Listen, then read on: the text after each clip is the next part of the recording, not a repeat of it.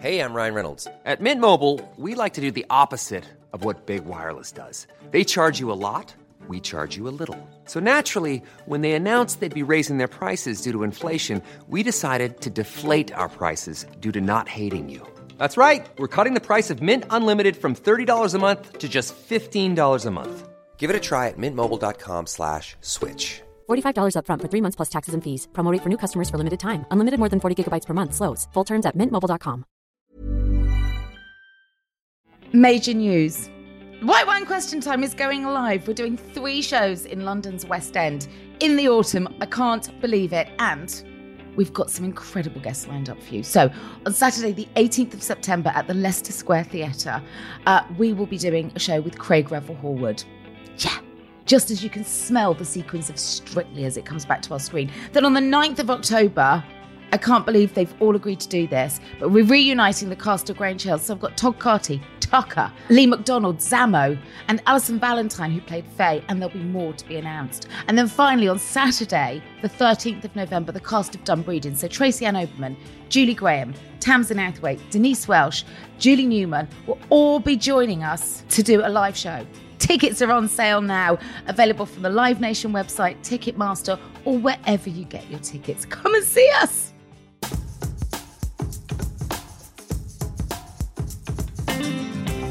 Hello and welcome to White Wine Question Time, the podcast that asks its guests three thought provoking questions over three glasses of wine.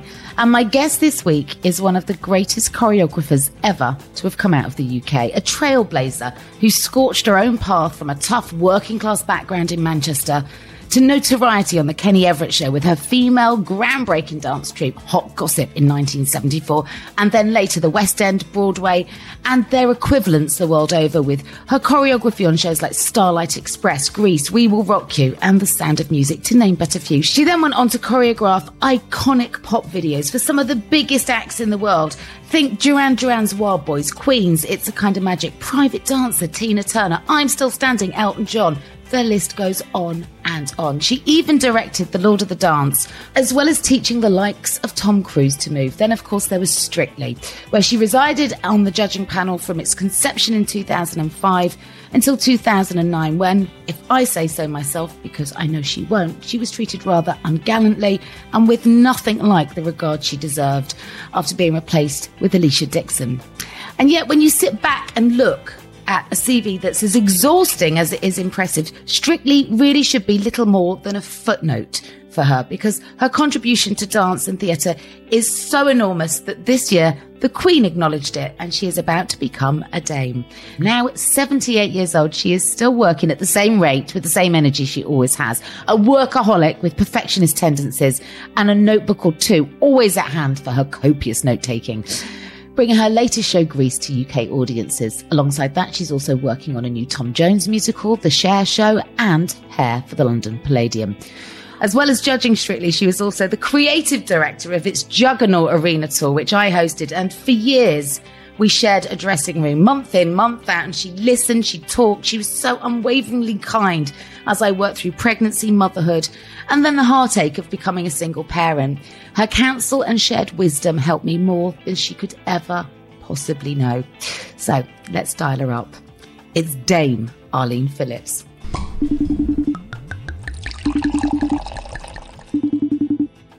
Welcome. Thank you very much. And what a beautiful introduction. I was quite emotional ah. remembering our times together. Oh, Arlene, I do remember them so fondly. And you were so, do you know what? I think when I was going through, I was going into motherhood, you could probably see, even when I was pregnant, you know, you could see where the book might end in terms of my story as a parent. Let's just park it there. and you'd been there and you were, I, I guess, you know, for me, you got to see it to be it. And I saw you, an incredible working mum who had done it at a time when nobody else did. You know, when you had Alana, you must have been as rare as hen's teeth as an unmarried working mother. It was, it's really interesting watching you go through that whole pregnancy and then motherhood, your relationship. You were, you were actually going through a lot of stuff in the time that we spent together. Mm. I realize that now. And of course, in my own time, I'd gone through a lot of stuff. I mean, we talk about, you know, Alana. Well, her birth happened after um, I had signed a contract to make a big Hollywood movie and thought I I can't do this. I, I'm I'm pregnant and I wanted a baby more than anything in the mm. world.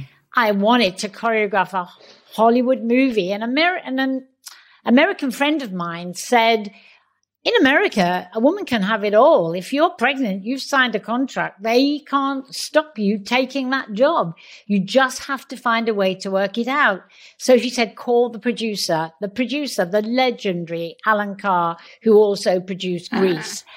Um, I called him up at home and said, um, are there any breaks in the shooting schedule? Because I need a week, 10 days off. And he said, well, there's a hiatus when we move uh, locations. We're going to film in New York. We rehearsed in LA, film in New York. Then we're going to have a break and then we're going to go back to LA to do the majority of the film. And I said, can I have that time off on the break? So he said, sure, that's your time. Do what you want. And I said, what's the date? The date of the hiatus was the the week after um, my due date for the baby. The baby was born a little early, born in the hiatus, and I was given with my baby a Winnebago, a nanny, a guru to wow. keep me gentle and calm through this, a kind of a wheelchair if I needed it. I was given everything. So my life was spent making a film with a baby Straps attached you. to me. and, um, and I realized when you've been through that and as a single mother, and I continue as a single mother, you kind of feel that when, when they, people say, can women have it all? Yes, of course I was assisted in every way to have it all but you can have it all in many ways if you just work out and you plan. And you've, I mean, God, I was so lucky to have you at my side, and you were always so calm, and I was so wobbly. wobbly is the word. wobbly is the word. Yeah. And we'd never worked together before. I didn't know when I signed on for the Strictly tour that I was pregnant. And then I just grew and grew. Um, and then I came back with, a, with effectively a newborn and drove around the country with my sterilizing kit and my travel cart in the back. And every day when, you know, if we had a matinee day and it was two shows and I would feel so tired, um, you just used to say, I remember that. I know. And that was all I needed. Or at the end of the day, you'd say, just get in my car. I'll drive, you know, we'll drive home together. And we would just chat through the night after a long, long week. You know, I'd jump in a car with you in Newcastle and sort of wake up in London. Yeah. And you, you were, you know, just like you said you had a guru, I kind of had you. And you just made, you constantly reminded me of my worth at a time when I didn't really have a lot. And I will always remain hugely indebted to you for that. So thank you because people like you gave me the strength to, to, to be where I am now and to, you know, to own my situation. Yeah, but I think likewise, you know, you helped me in my situation. Mm. And I think, um, I think there's a very large lack of understanding of what it's like to be in entertainment, Everybody loves you. You're heralded. Uh, you can do no wrong. You're asked to do all kinds of things that you probably know nothing about simply because you're in entertainment. Mm. And then suddenly, with one fell swoop, when you're removed from a certain role, it's like that. It's like they talk about people being cancelled today. It's, it's, it's hard not because you have lost that job or that, you know, you're not wanted for the job. That isn't what's hard. It's the way suddenly you elbowed out of the way like you're nobody. And, and, and you think, well, who was I? Where does it, what happened to that person? Am I still that person? Yeah. Because I'm not made to feel like I'm the same person. I'm made to feel like, yes. And, mm. And it takes a lot of strength to build up. You supported me and find, to find myself, to find who I, who I am. Um, because suddenly when everybody suddenly ignores you and it happens like in a 2nd uh-huh. it's like, oh, well, who was I and where will I find I'm still that bouncy person. Um, and there's a lot of what did I do wrong? What did I do wrong? I don't yes. understand. You found out that you were no longer part of the Strictly panel from a Radio 5 Live uh, call, call to you in the middle of the morning, early hours of the morning. And I know you were waiting and worrying at the time because your agent of the time and long-standing friend was poorly. So that's why you were picking up that call. And that's how you found out about that decision on behalf of the BBC. And as I said in the intro, you deserved a much higher regard and, and a higher level of respect. Thank you. You really did. And then you called me and I, or I called you and I was like, yeah. right, okay. What you lose is the belief in yourself. You question every Everything. little thing you've ever done, ever said. And then you start, for me, I started comparing myself. Mm. Um, what did I miss out on?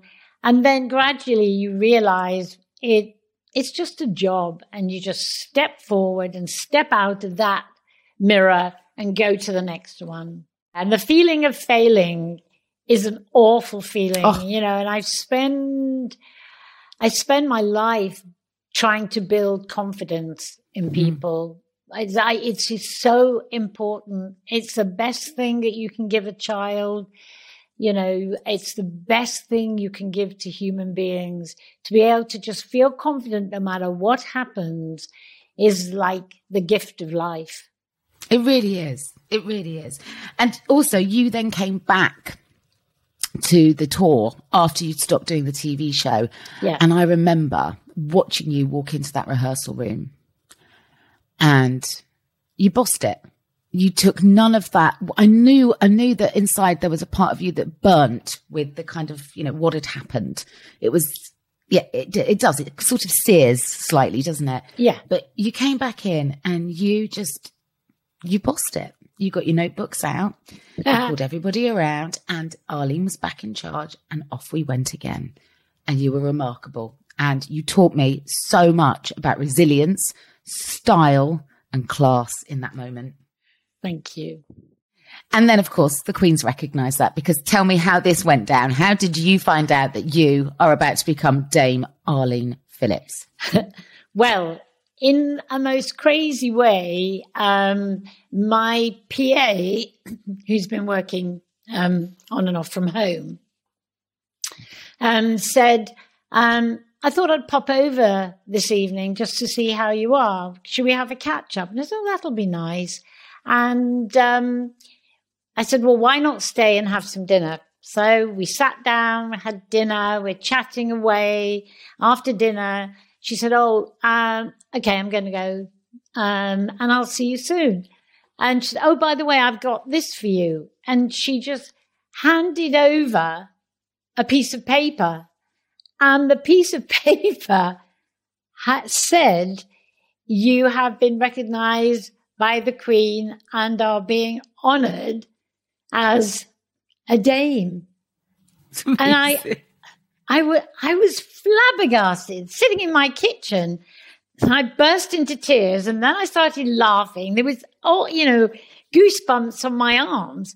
I could not believe it. I, I really couldn't because I know it sounds silly, Kate, but somehow where I'd grown up, the life that I'd lived, the, the difficulties of my childhood, the poverty, the hard work, the kind of getting well known for a notorious and very sexy dance group. It just didn't seem in any way that that life could be recognized for a game. And um, I was I was astonished, amazed, and and also it's also not just for recognition through dance; it's also also through charity, and of course the charity that I the charities that I'm involved in, which I've um, been involved in for many many years, They're just part of my life. I don't think this is something that one gets honored for. But it's also a big part of what I've been honored for. And that is the immense amount of work I do with charities. Mm which you don't, you know, you're not somebody to blow your own trumpet. You never have been, Arlene. Uh, you're far too busy taking notes.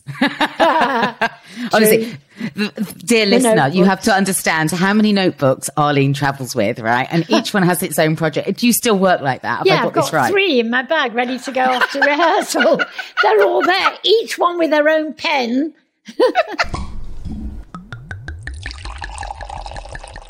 So let's talk about honours with my first question for you because you are now a Dame. Only the second choreographer ever to have been bestowed such an honour. But what do you consider to have been your greatest honour in terms of your life experience or achievements? I would say probably my greatest honour was um, through a friendship I built with Andrew Lloyd Webber. And Andrew Lloyd Webber was um, a very, very early fan of Hot Gossip.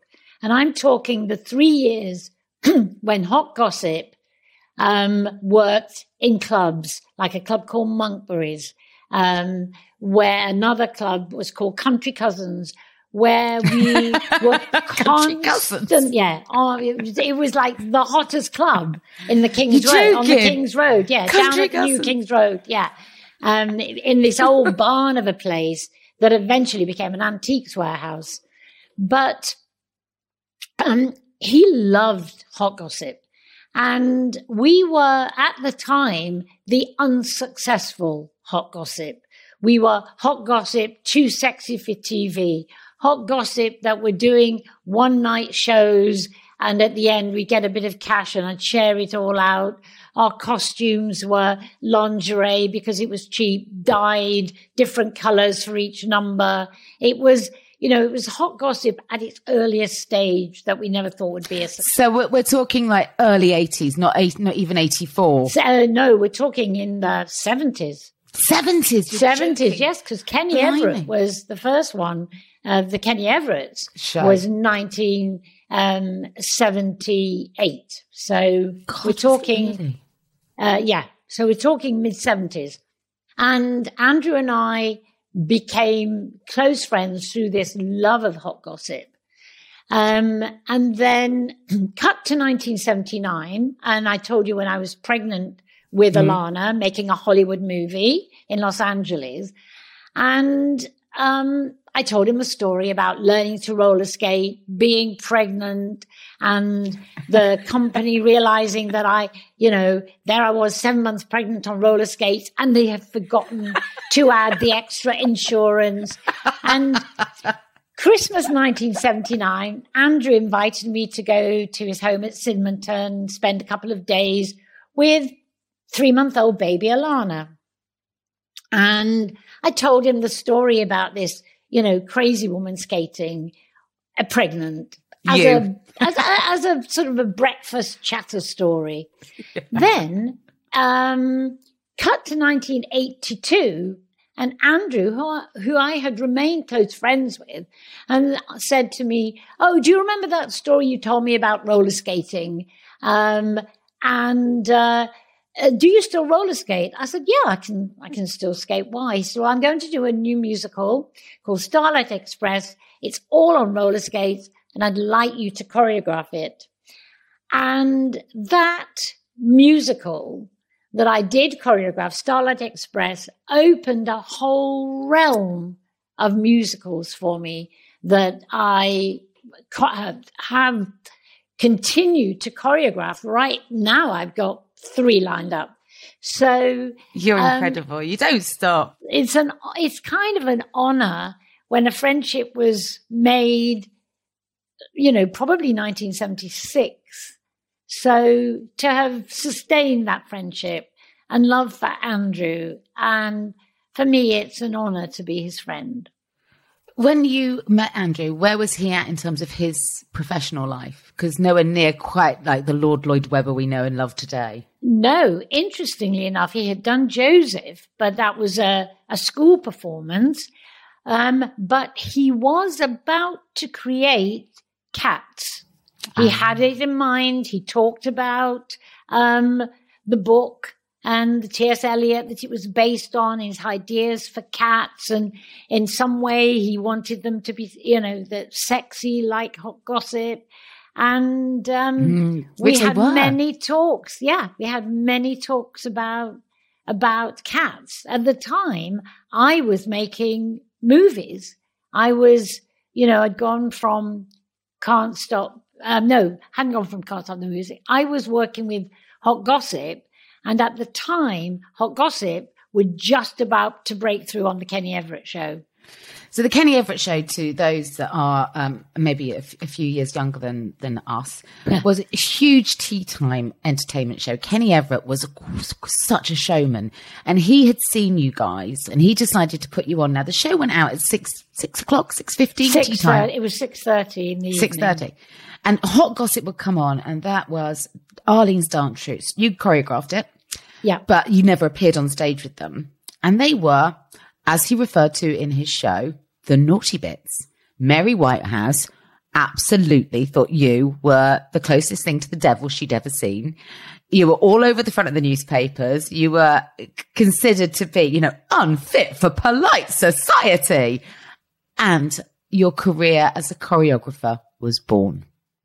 That's so true. Absolutely true. It was uh, a mixed dance group and it was um, um, black mixed raced boys and and a number of girls. And it was um, because Hot Gossip started um, with the best dancers in my class. It was people that were studying with me. I was teaching in London. I was teaching rock jazz and decided to create something with the best dancers in my class. And the interesting thing was that at that time, there was no work for black or mixed race dancers. I mean, certainly Wow. not males. There was one on television and one in a musical, but it was really unusual. And so they were the best dancers in my group. So Hot Gossip was formed um, uh, with boys and girls, all very sexy and sensual. Ah. And Mary Whitehouse objected. She even talked about it in the Houses of Parliament, trying to get it removed from TV. Uh, but they she were got a knickers in a real twist, didn't uh, she? knickers in a twist, and they were. and, and and you a single mother as well, Arlene. I mean, I know that's right. I was single at the time. yeah. Um. So yeah, and the naughty bits, as they were named by Kenny, became uh, like the number one dance group on television. Changed the look of dance on television forever. It was no longer smiley girls and yeah, you that know, kind of you know happy the summer side specials. Yeah, Yeah, the- that's no. right. Yeah. It, it wasn't jazz hands. It was sexy lunges and people caressing and it was sensual. It was what you had seen and experienced on in the clubs of the King's Road, and you took that to our small screens, much to Mary's disgr- disgust. I mean, Absolutely. yeah. and then Andrew just sort of loved all of that. He sort of giggled and sniggered along, didn't he? And just thought it oh. was all rather exciting. Yes, and eventually married one of Hot Gossip, Sarah Brightman, of who course. had our major hit, I think 10, 12 weeks in the charts at number five, number six, um, with I Lost My Heart to a Starship Trooper. Of course. Which was such a great record. Still a great record. Still a great record. It really Yeah, is. It still, makes your shoulders move, doesn't it? Yeah, still dance to that. You and Andrew remain very close friends. I know since lockdown, it's, I mean, he has um, been very vocal about this and you have pledged to, to sort of, you know, follow him all the way with this. Yeah. Am I right in saying that he said he was prepared to go to prison? To get that- the theatres full uh, when promised. Yeah. And that, um, and that you were prepared to follow him to prison. Just the I- idea of you two in a, in a cell made me chuckle. Yeah, yeah, Andrew, we have lots to talk about. Um, yeah, I've no, got four no. notebooks. Let's go. yeah, yeah, absolutely. Andrew is is somebody there. Like I need my notebooks. Andrew has got one of those minds that anything. He could see a whole show with hundreds of notes and just come out afterwards and go, no, no, no, no, no, no, no. Really? Every, yeah. Yeah. Everyone remembered. Would you have gone to prison with him? Um, you know, I think theatre has been treated very, very unfairly um, within um, within this pandemic, and of course, you know, everyone is aware we don't want COVID to spread, No. um, and you know, there is there is a thought that you know nobody seems to be able to to stop this, you know, because with variants creeping in. yeah. However, when Andrew, at the early, early stages, was experimenting um, with um, in theatres and by building in air exchangers and doors that self sanitize to, to look at every way that you can bring people together with a roof over your head and make it work just as the belief is you can have 60,000 or 100,000 in the open air and and everyone's going to be okay. Th- That isn't going to cause any problems. And Andrew has been looking at ways to make uh, to make this happen in the theatre. And of course, of course, it's difficult. And he chose not to go to jail, to accept this um, added extension of a form of lockdown, what you know, whatever you want to call it. We're not free yet. But again, he felt that he didn't want to be the only theatre, you know, because theatre is a community. They're bonded together. They are, they are, whether they're As theatre one. owners, whether they're theatre producers, there is one. So it's one for all and all for one. So when, when, when we get back, everyone wants to get back. But I think Andrew's protest is the inner pain that he feels is that he has tried everything, Everything. he can to make theatre safe. And knowing also that emotionally we need theatre. Everybody needs to find some way of releasing the tension, the anguish, the suffering that everyone has gone through in the pandemic. And through music, through plays, through dance, through musical theatre, you are, you are allowing people to release those emotions, whether they're going to mm. sit in a theatre and cry, whether they're going to laugh, whether they're just going to let the music go through to them. They're going to get up and get out of that theatre with so much to talk about that for a moment, life as it has been wouldn't exist for, Yeah. for that for that moment. An in infusion of culture, almost, isn't Yeah. it? Yeah. But God forbid you dance or sing. You're not allowed to do that. Don't forget that. Oh my gosh, we're dancing in masks at the moment. And it isn't easy. And I It's bless not. those dancers spending seven, eight hours dancing in masks and they never take them off. They never disobey the rule that's been set. Bless them. Gosh, I hadn't even thought of that. Of course, in your rehearsal days, Hmm? you're all masked, aren't you? Gosh. Yeah. And um, two meters apart. yeah. Just when you thought you'd seen it all, Arlene, at 78, here you go. Working new ways of working differently. Yeah.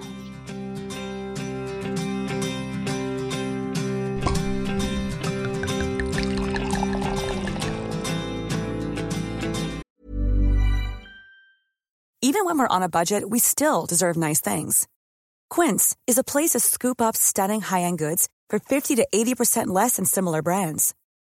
They have buttery soft cashmere sweaters starting at $50, luxurious Italian leather bags, and so much more.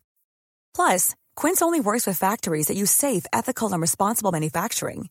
Get the high-end goods you'll love without the high price tag with Quince. Go to quince.com slash style for free shipping and 365-day returns.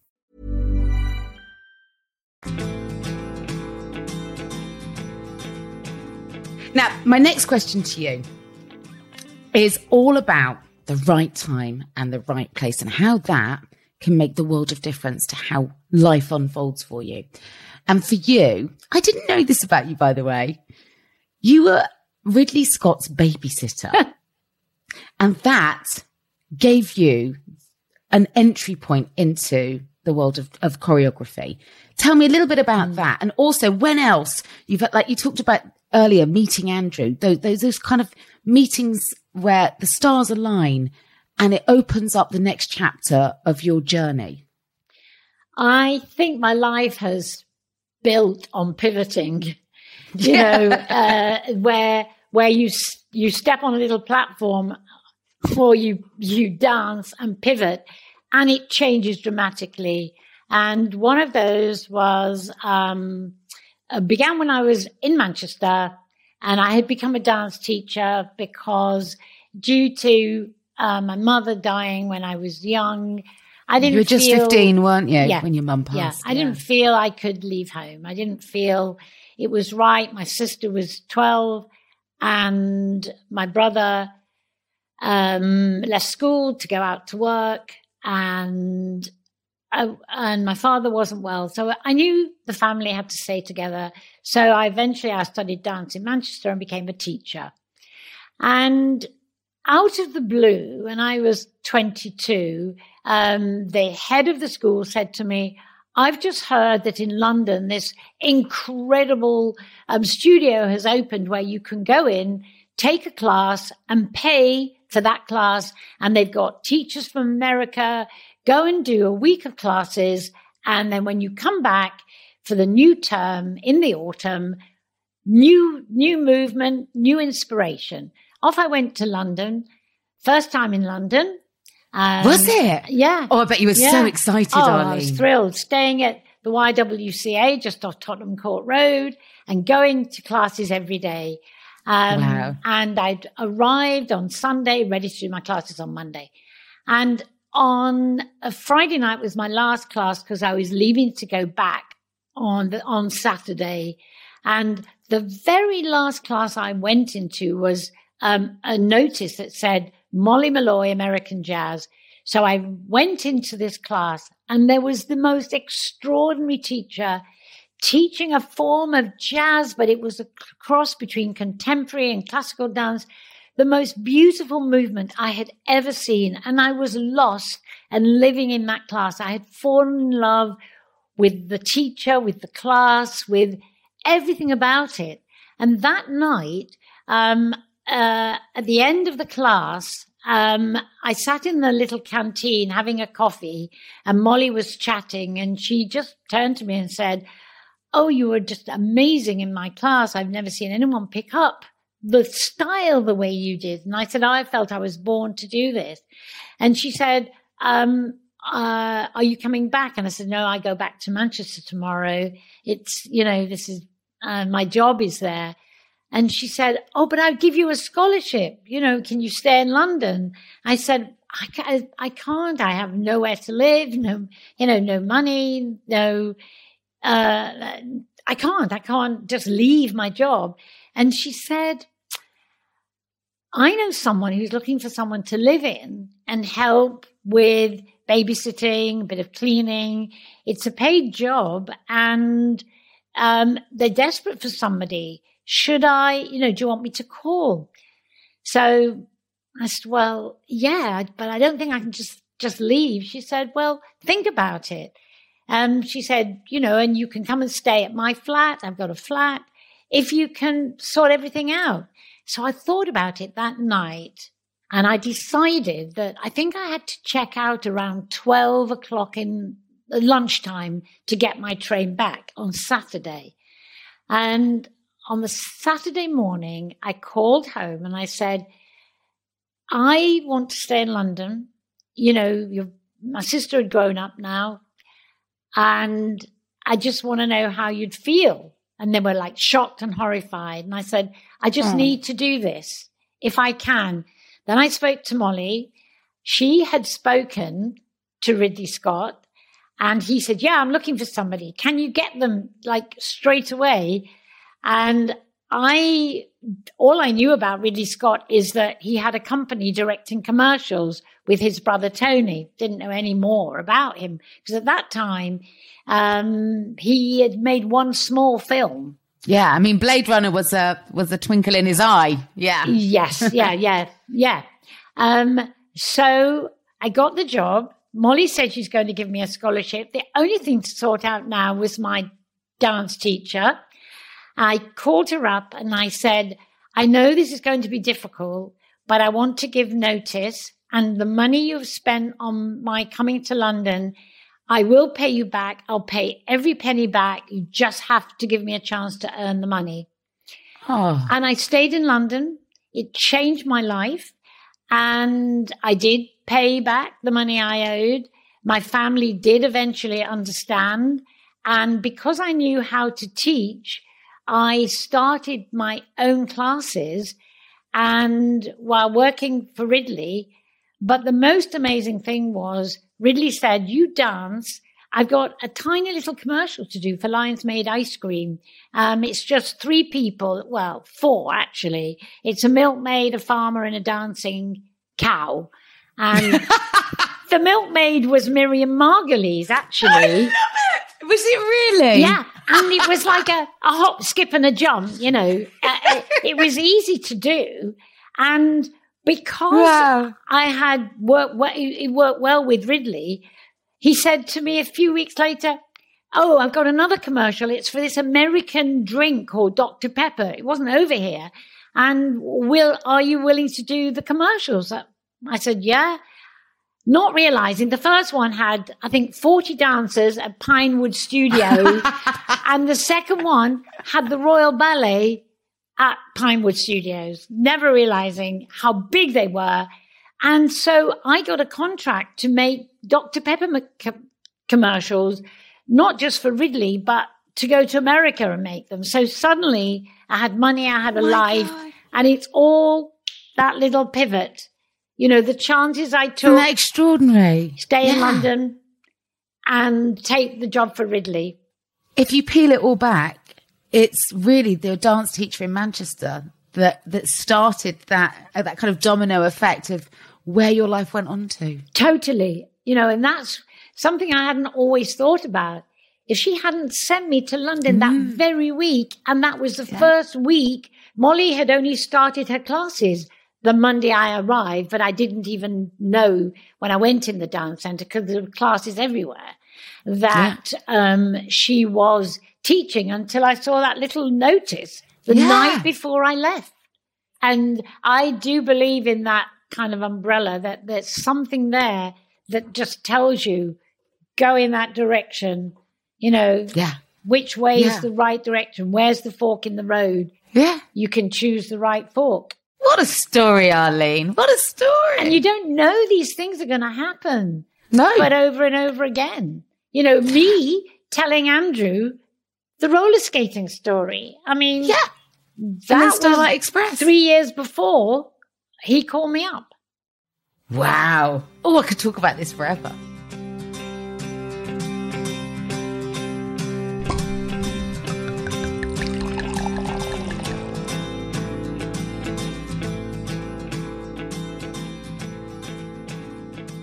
I wanted to just do some quick reactions with you. I want to talk about some of the videos that you choreograph because they are so iconic.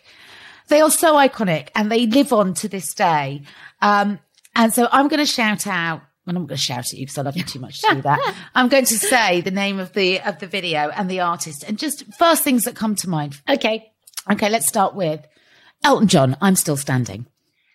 I'm still standing. Firstly, I use that as a signature to my own life.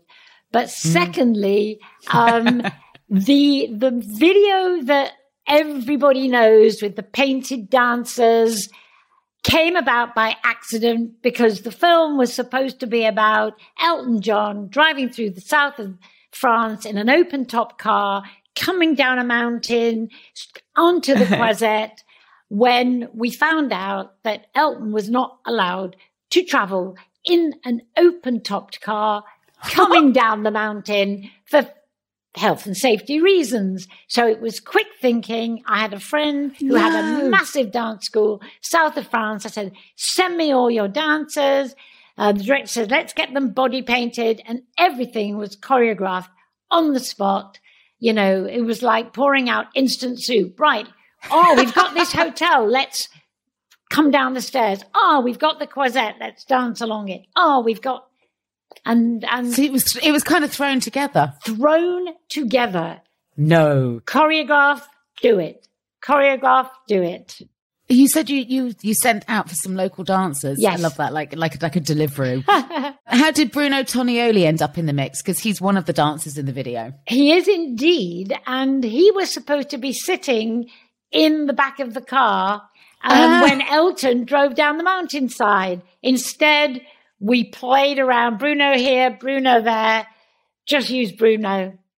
Well, you know he's ever so shy. Of course he is. Hates taking his clothes off. Hates, Hates the it. body being seen. Yeah. okay, next video. Tina Turner, private dancer. Our private dancer was made in a ballroom that was about to close, the Rivoli Ballroom, because there was beautiful. asbestos in the roof. And Ah. we were there the final day before it closed. And, you know, it was a dump. It was an absolute dump. And so we really didn't have dressing rooms. Tina had a space, but she sat on a box in the big, big, beautiful sort of old ballroom. And she chatted with everyone. She was absolutely wonderful. It's one of the videos I love the most. And I love it not just because we heard so many Tina life stories, but because she was so involved, so committed, um, and wonderful to work with. And I had the best dancers, the best Yeah. dancers ever. I love that. That video was made in a really, at the time, quite shabby sort of armpit of Yeah. southeast London. Yeah, Uh, yeah. That that ballroom is literally ten minutes from where I'm talking to you today. Oh, wow. And it has been beautifully restored, and it's it's well worth a revisit just for the memories alone. Yes. Um, the next one I want to pick up with you, Whitney. I want to dance with somebody. Oh my gosh. Working with Whitney was an absolute joy. I first worked with her on what was to be her second video um, that she'd ever made called How Will I Know? And she was very shy. It was early Whitney. And Was that when she had the hair up and she did a lot of this and she just looked kind of like a bit Yeah. rabbit in headlights? Yeah. Yeah, yeah, yeah, yeah. yes, Yes. And also, But beautiful smile. Oh my God. And perfect, perfect lip sync. I've never seen anyone lip sync. You thought the voice was coming out of her and actually not a sound. Now you've said that, I'm like, oh, you've ruined it. I really did believe it. Yeah. Um, and she hated, she hated her feet. She had very long, very slim feet that she felt were really large and she didn't want ever for her feet to be seen kind of sideways. She always wanted them front on. So I was trying to, trying to create paths for her where she could walk through toward the camera. Um, but she was really shy, um, and, you know, came out, did as she was told, sang brilliantly, and then went back into her Winnebago. Um, sweet, worked really, really hard. Cut to New York, going to make I Want to Dance with Somebody. And there was this bubbly, bright Whitney who wasn't afraid to dance, who wanted to join in, who again sat, chatted to the dancers, had the best fun in the world. And she was absolutely adorable. And there was one step that her manager thought, "Mm, I'm not really keen on that. And she said, I want to do it. It was a whole tutting little section. I want to do it. And it was just like, yes, Whitney. He thought it didn't suit her. Was it like watching a flower blossom, watching her kind of find her voice, find her feet? It was watching her believe in herself. It's really interesting. I don't think um, anyone realized that she really didn't have a lot of confidence at the beginning. And then her confidence grew. And with, with that, her warmth and her, her reaching out and allowing people to love her and to love was such a such a a momentous thing. And to be able to sort of share that to have seen one side of her and Yeah. then see her grow was so beautiful. And we had such fun. Like two of the best days of my life Oh, I'm so glad you said that because those videos still, they still stand up as of their, I mean, brilliant of their time, but they still stand up brilliant as brilliantly of these times as well. Um, in terms of somebody who was already a grown up artist by the time you came to work with them, Diana Ross, Chain Reaction, that brilliant Bee Gees composition. Oh my goodness. Um, it was quite awkward working with her in the beginning. She was um, Miss Ross to Yeah. everyone except for the director and I, who he just said, um, darling, Diana, um, I, I just have to say that um, Arlene, Arlene and I will have no time to call you Miss Ross. I mean, why use two words when one is quicker? So we'll call you Diana. and I just thought it was brilliant. And she just laughed, you know. Um, and it was getting her to do stuff. And trust me, took its time. But by mid afternoon, we were on a roll and she was ready to do anything with the dancers. I think Really? it's, yeah, I think he was trying, trying to build her confidence and her confidence in movement. We had some fabulous dancers. Um, and, and for her, it was building up that she could do everything and she became the best fun. I mean, that video, I don't think we finished till something like 4 a.m. the next morning because she was only Blimey. here, you know, for like the, the, the day. And we just went on and on into the night and it was freezing cold and she brought her a limo round. So all the dancers and her could pile in and have the heat on and it was Keep so warm. sweet. Yeah. Really I love, sweet. I love that central heating Diana Ross style. Yes. Limos. Yeah. In the limo. Yeah. Um, okay. Wild Boys, Duran Duran.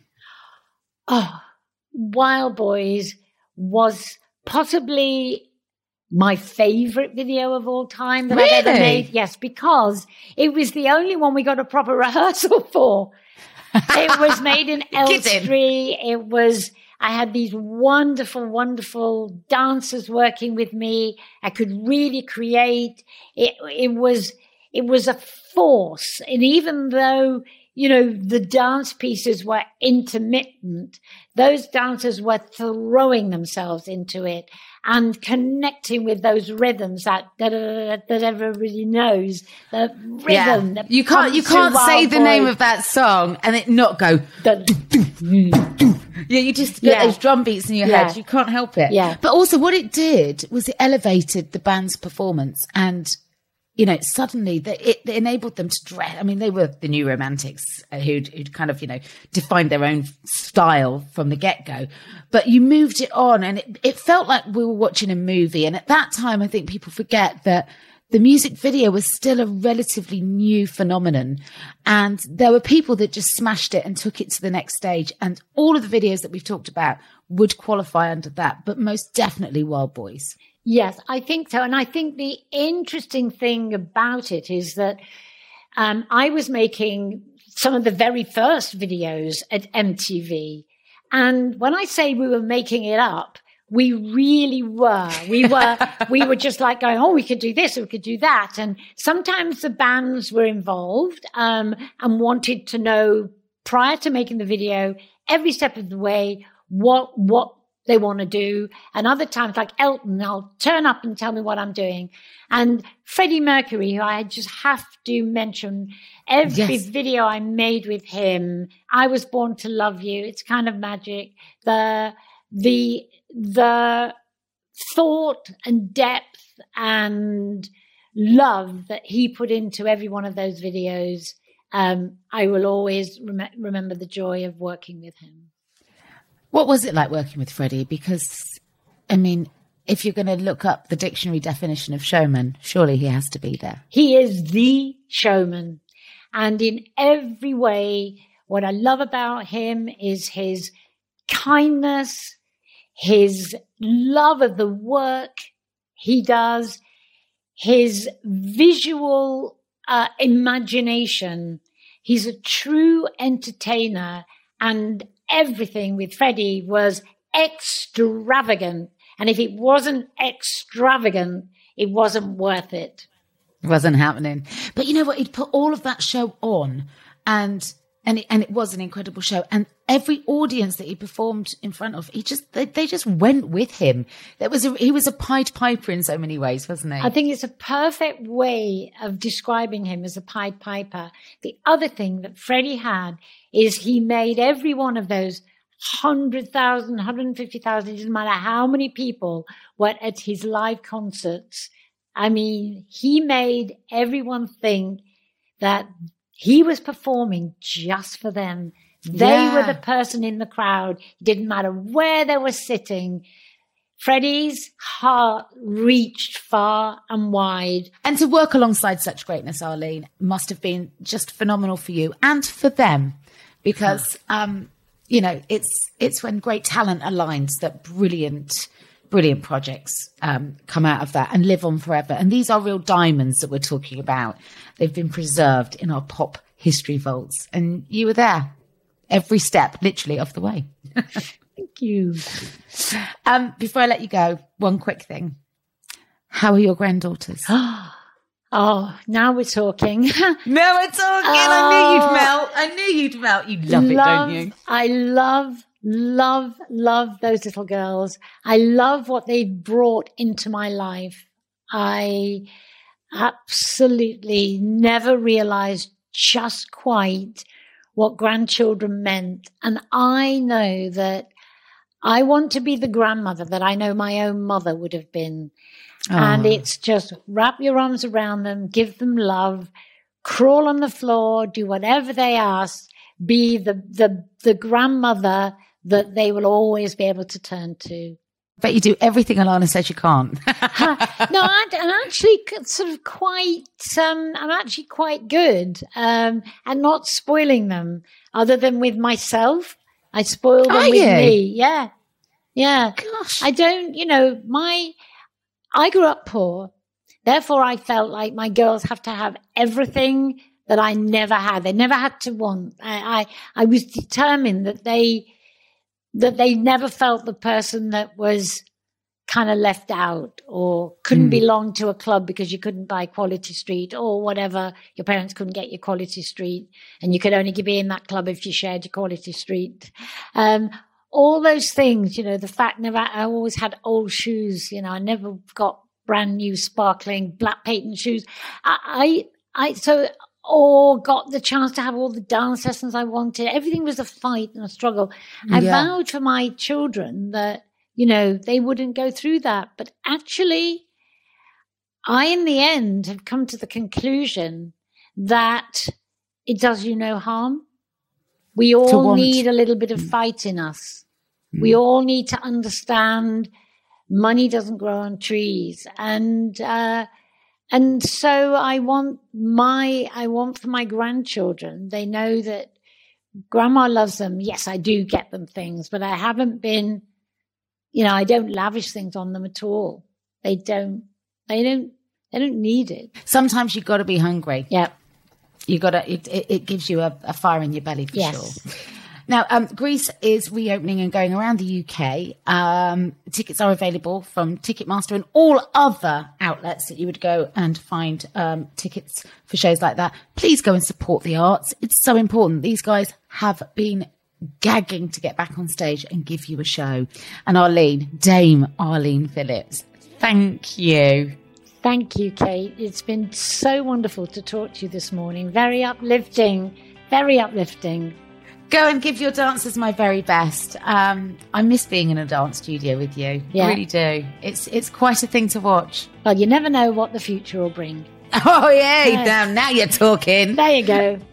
Thank you so much for listening today. Remember, uh, Arlene's brand new show, Grease, uh, is out touring the UK with many other shows returning to our theatres for the first time in a couple of years now. As always, White Wine Question Time is produced by me, Kate Thornton, with Libby Knowles and Richard Hatherall for Yahoo UK. Our music is provided by Andy Bell. We'll be back next week with more great guests and chat. Until then, take care out there.